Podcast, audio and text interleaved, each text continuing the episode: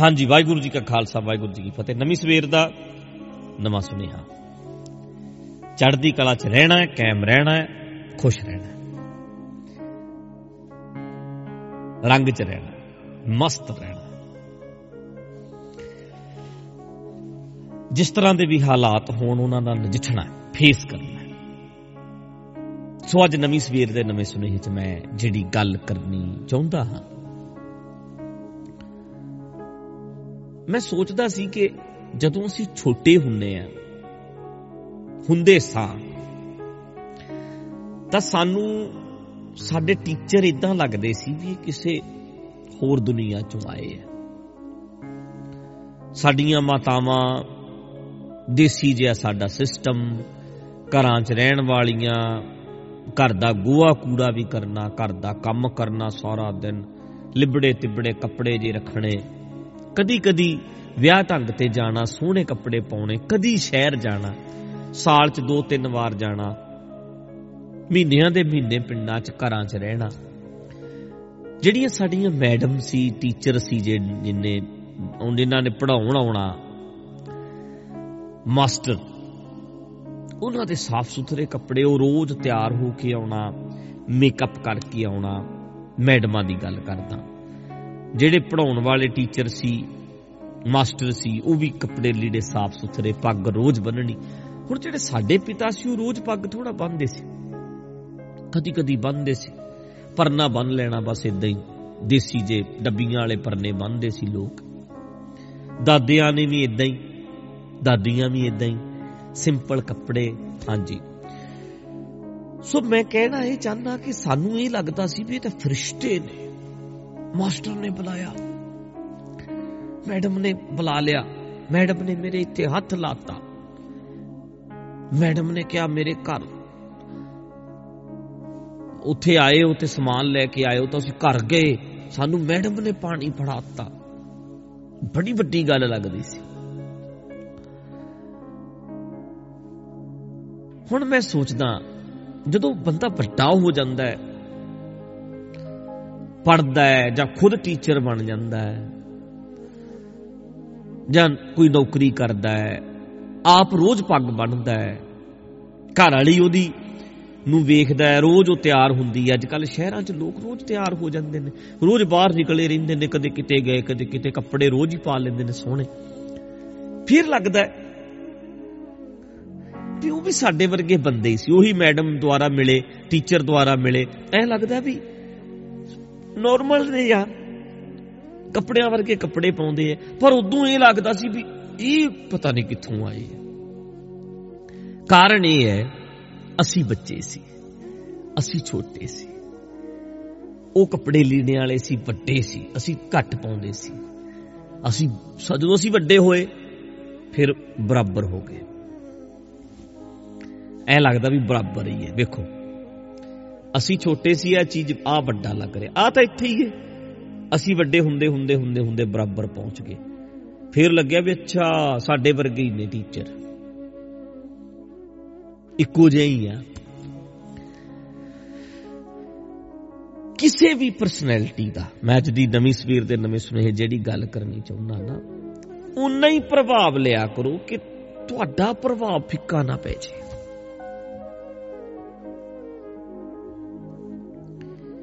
ਇਹ ਨਾ ਹੋਵੇ ਕਿ ਤੂੰ ਉਸ ਪਰਸਨੈਲਿਟੀ ਦੇ ਇੰਪ੍ਰੈਸ਼ਨ 'ਚ ਦਾਬੀ ਜਾਵੇਂ। ਪ੍ਰਭਾਵਿਤ ਹੋਣਾ ਤੇ ਪ੍ਰਭਾਵਿਤ ਹੋਣਾ ਕੀ ਹੈ? ਕੁਝ ਬੰਦੇ ਪ੍ਰਭਾਵਿਤ ਕਰਦੇ ਨੇ, ਧੱਕੇ ਨਾਲ ਹੀ ਕਰਦੇ ਨੇ।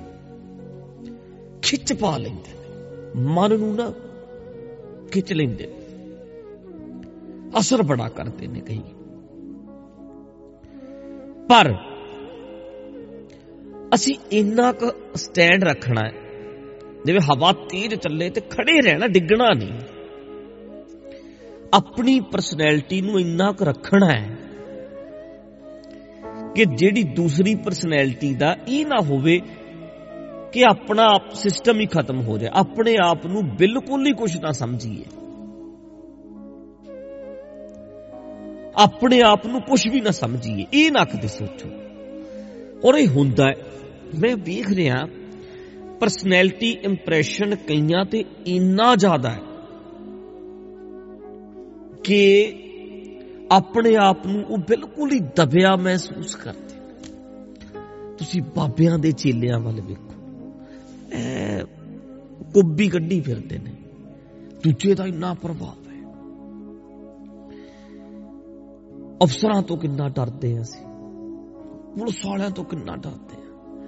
ਐ ਲੱਗਦਾ ਵੀ ਵਕੀਲ ਹਾਈ ਕੋਰਟ ਦਾ ਵਕੀਲ, ਸੁਪਰੀਮ ਕੋਰਟ ਦਾ ਵਕੀਲ ਆਇਆ। ਮੰਤਰੀ ਆਇਆ, ਬੰਦਿਆਂ ਵਰਗਾ ਬੰਦਾ। ਪਰ ਦਿਮਾਗ ਤੇ ਬੜਾ ਅਸਰ ਹੈ। ਅਮਰੀਕਾ, ਕੈਨੇਡਾ ਵਿੱਚ ਨਾ ਇਹ ਚੀਜ਼ ਬਹੁਤ ਘੱਟ ਹੈ। ਗੱਡੀ ਰੋਕਦੇ ਨੇ, ਪੁਲਿਸ ਵਾਲੇ। ਉਹ ਆਉਂਦੇ ਨੇ ਉੱਤਰ ਕੇ, ਬੰਦਾ ਗੱਡੀ 'ਚ ਬੈਠਾ ਰਹਿੰਦਾ। ਓਕੇ ਜੀ, ਚਲਾਨ ਵੀ ਕੱਟ ਦੇਣਗੇ। ਠੀਕ ਹੈ ਜੀ, ਤੁਹਾਡਾ ਦਿਨ ਚੰਗਾ ਨਿਕਲੇ, ਇਹ ਕਹਿ ਕੇ। ਉਹ ਪਰਸਨੈਲਿਟੀ ਇੰਪ੍ਰੈਸ਼ਨ ਨਹੀਂ ਪਾਉਂਦੇ ਵੀ ਅਸੀਂ ਪੁਲਿਸ ਵਾਲਿਆਂ ਖੜੋ ਇੱਥੇ। ਬੜ ਬੰਦਾ ਬਣ ਕੇ ਖੜਾ ਤੇ ਨਾ ਡਾਕਟਰ ਡਾਕਟਰ ਖੜਾ ਹੁੰਦਾ ਪੇਸ਼ੈਂਟ ਬੈਠਾ ਹੁੰਦਾ। ਜਿਹੜੇ ਸਕੂਲਾਂ ਦੇ ਵਿੱਚ ਵੀ ਟੀਚਰ ਪੜਾਉਂਦੇ ਨੇ, ਉਹਨਾਂ ਦੇ ਨਾਂ ਲੈਂਦੇ ਨੇ ਬੱਚੇ। ਮਿਸਟਰ ਜੌਨ ਕਮਾਲ ਹੈ। ਟੀਚਰ ਮਾਸਟਰਾਂ ਦੇ ਨਾਂ ਲੈਂਦੇ ਨੇ ਬੱਚੇ ਸਟੂਡੈਂਟਸ ਜਿਹੜੇ ਨੇ ਟੀਚਰਾਂ ਦੇ ਨਾਂ ਲੈਂਦੇ ਨੇ ਤੇ ਟੀਚਰ ਬੱਚਿਆਂ ਦੇ ਨਾਂ ਲੈਂਦੇ ਸਰ ਤੇ ਉਹ ਕਿਸੇ ਕਿਸੇ ਨੂੰ ਕਹਿੰਦੇ ਨੇ, ਕਿਸੇ ਕਿਸੇ ਨੂੰ। ਸੱਚੀ ਜਿਹੜਾ ਸਰ ਦੇ ਯੋਗ ਹੁੰਦਾ ਹੈ। ਸਾਡੇ ਕੀ ਹੁੰਦਾ, ਸਾਨੂੰ ਐ ਲੱਗਦਾ ਵੀ ਹੈ, ਹੁਣ ਫ਼ਰਕ ਪੈ ਗਿਆ ਵੈਸੇ। ਪਹਿਲਾਂ ਨਾਲੋਂ ਤਾਂ ਹੁਣ ਤਾਂ ਫ਼ਰਕ ਪੈ ਰਿਹਾ ਪਰ ਅਸੀਂ ਇੰਨੇ ਛੋਟੇ ਸੀ ਕਿ ਸਾਨੂੰ ਸਾਰੇ ਵੱਡੇ ਵੱਡੇ ਲੱਗਦੇ ਸੀ। ਜੋ ਛੋਟਾ ਕੱਦ ਹੈ ਬੱਚਿਆਂ ਦਾ ਕੱਦ ਨਿਕਾ ਜਿਹਾ ਲੱਗਦਾ ਕਿੱਡਾ ਡੈਡੀ। ਹੁਣ ਬੱਚੇ ਦਾ ਕੱਦ ਵੀ ਡੈਡੀ ਦੇ ਬਰਾਬਰ ਹੋ ਗਿਆ। ਹੁਣ ਇਹ ਬਰਾਬਰ ਹੈ। ਡੈਡੀ ਨੂੰ ਗਲਵੱਕੜੀ ਪਾ ਕੇ ਮਿਲਦਾ ਵੀ ਮੈਂ ਵੀ ਹੁਣ ਵੱਟਾਂ। ਵੱਡੇ ਹੋਣਾ। ਪਰਸਨੈਲਿਟੀਜ਼ ਚਾਹੇ ਗੁਰੂਆਂ ਤੱਕ ਵੀ ਹੋਣ। ਜਦੋਂ ਗੁਰੂ ਗੋਬਿੰਦ ਸਿੰਘ ਨੂੰ ਸੋਚੋਗੇ ਨਾ, ਉਹ ਖੁਦ ਐ ਖੜਦੇ ਨੇ ਗੁਰੂ ਨਾਨਕ ਪਾਤਸ਼ਾਹ ਸਾਡੇ ਸਤਿਗੁਰੂ ਨੇ, ਉਹ ਖੜੇ ਸੀ, ਮੈਂ ਵੀ ਖੜਾ, ਉਹ ਉਹ ਸੀ, ਮੈਂ ਮੈਂ ਆ, ਮੇਰੇ ਪਾਤਸ਼ਾਹ ਸੀ। ਅਸੀਂ ਉਹਨਾਂ ਤੋਂ ਸਿੱਖਿਆ ਐਦਾਂ ਮਤਲਬ, ਅਸੀਂ ਵੀ ਖੜੇ ਉਹ ਖੜੇ ਸੀ, ਉਹਨਾਂ ਦੀ ਹੋਂਦ ਸੀ, ਉਹ ਕਮਾਲ ਸੀ। ਮੈਂ ਕਮਾਲ ਦਾ ਬੰਨਾ ਹੈ, ਮੈਂ ਵੀ ਕਮਾਲ ਬਰਾਬਰ। ਸਿੱਖ ਗੁਰੂ ਦੀ ਬਰਾਬਰੀ ਕਿਵੇਂ ਕਰ ਸਕਦਾ ਪਰ ਸਿੱਖ ਗੁਰੂ ਵਰਗੇ ਬਣੇ ਨੇ। ਦੂਜੇ ਗੁਰੂ ਨਾਨਕ, ਤੀਜੇ ਗੁਰੂ ਨਾਨਕ, ਚੌਥੇ ਗੁਰੂ ਨਾਨਕ ਐਦਾਂ ਸੀ ਕੰਮ। ਇੱਕ ਦੂ ਇੱਕ ਚੜਨ ਦੀਆਂ ਸੀ। ਇੱਕ ਤੋਂ ਇੱਕ ਚੜਦੇ, ਇੱਕ ਤੋਂ ਇੱਕ। ਸੋ ਇਸ ਨੁਕਤੇ ਨੂੰ ਜਰਾ ਕਿ ਸਮਝਣ ਦੀ ਖੇਚਲ ਕਰਿਓ ਦੁਨੀਆ 'ਚ ਤੁਸੀਂ ਕਿਸੇ ਵੀ ਪਰਸਨੈਲਿਟੀ ਤੁਸੀਂ ਸੁਣਦੇ ਹੋ ਸੁਣਦੇ ਹੋ ਸੁਣਦੇ ਹੋ, ਚੰਗੀ ਗੱਲ ਹੈ ਸੁਣਿਆ ਕਰੋ। ਪਰ ਪ੍ਰਭਾਵਿਤ ਉਹਨਾਂ ਕੀ ਹੋਣਾ ਹੈ?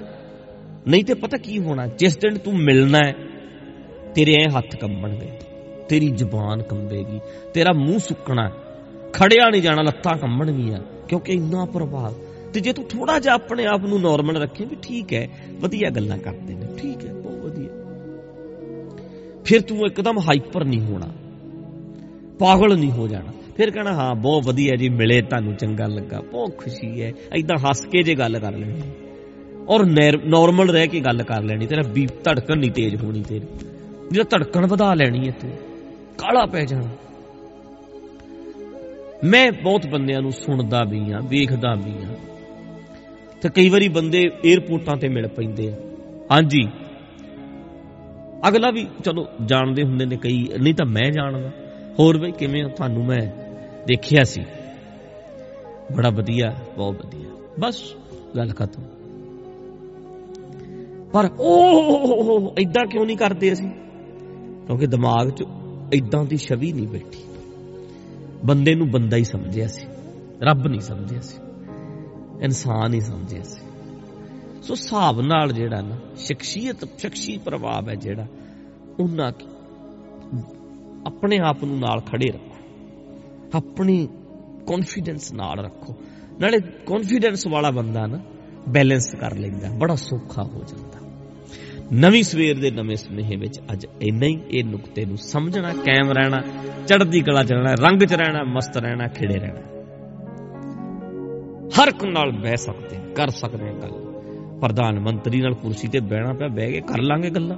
ਕਿਹੜੀ ਗੱਲ? ਐਦਾਂ ਮੁੱਖ ਮੰਤਰੀ ਨਾਲ ਬਹਿਣਾ ਪਿਆ, ਹਾਂਜੀ, ਕਰਾਂਗੇ ਗੱਲ, ਕੀ ਗੱਲ ਐਦਾਂ ਨਵੀਂ ਸਵੇਰ ਦੇ ਨਵੇਂ ਸੁਨੇਹੇ ਵਿੱਚ ਅੱਜ ਇੰਨਾ ਹੀ। ਬਾਕੀ ਗੱਲਾਂ ਫੇਰ ਕਰਦੇ ਹੀ ਰਹਿਣਾ। ਵਾਹਿਗੁਰੂ ਜੀ ਕਾ ਖਾਲਸਾ, ਵਾਹਿਗੁਰੂ ਜੀ ਕੀ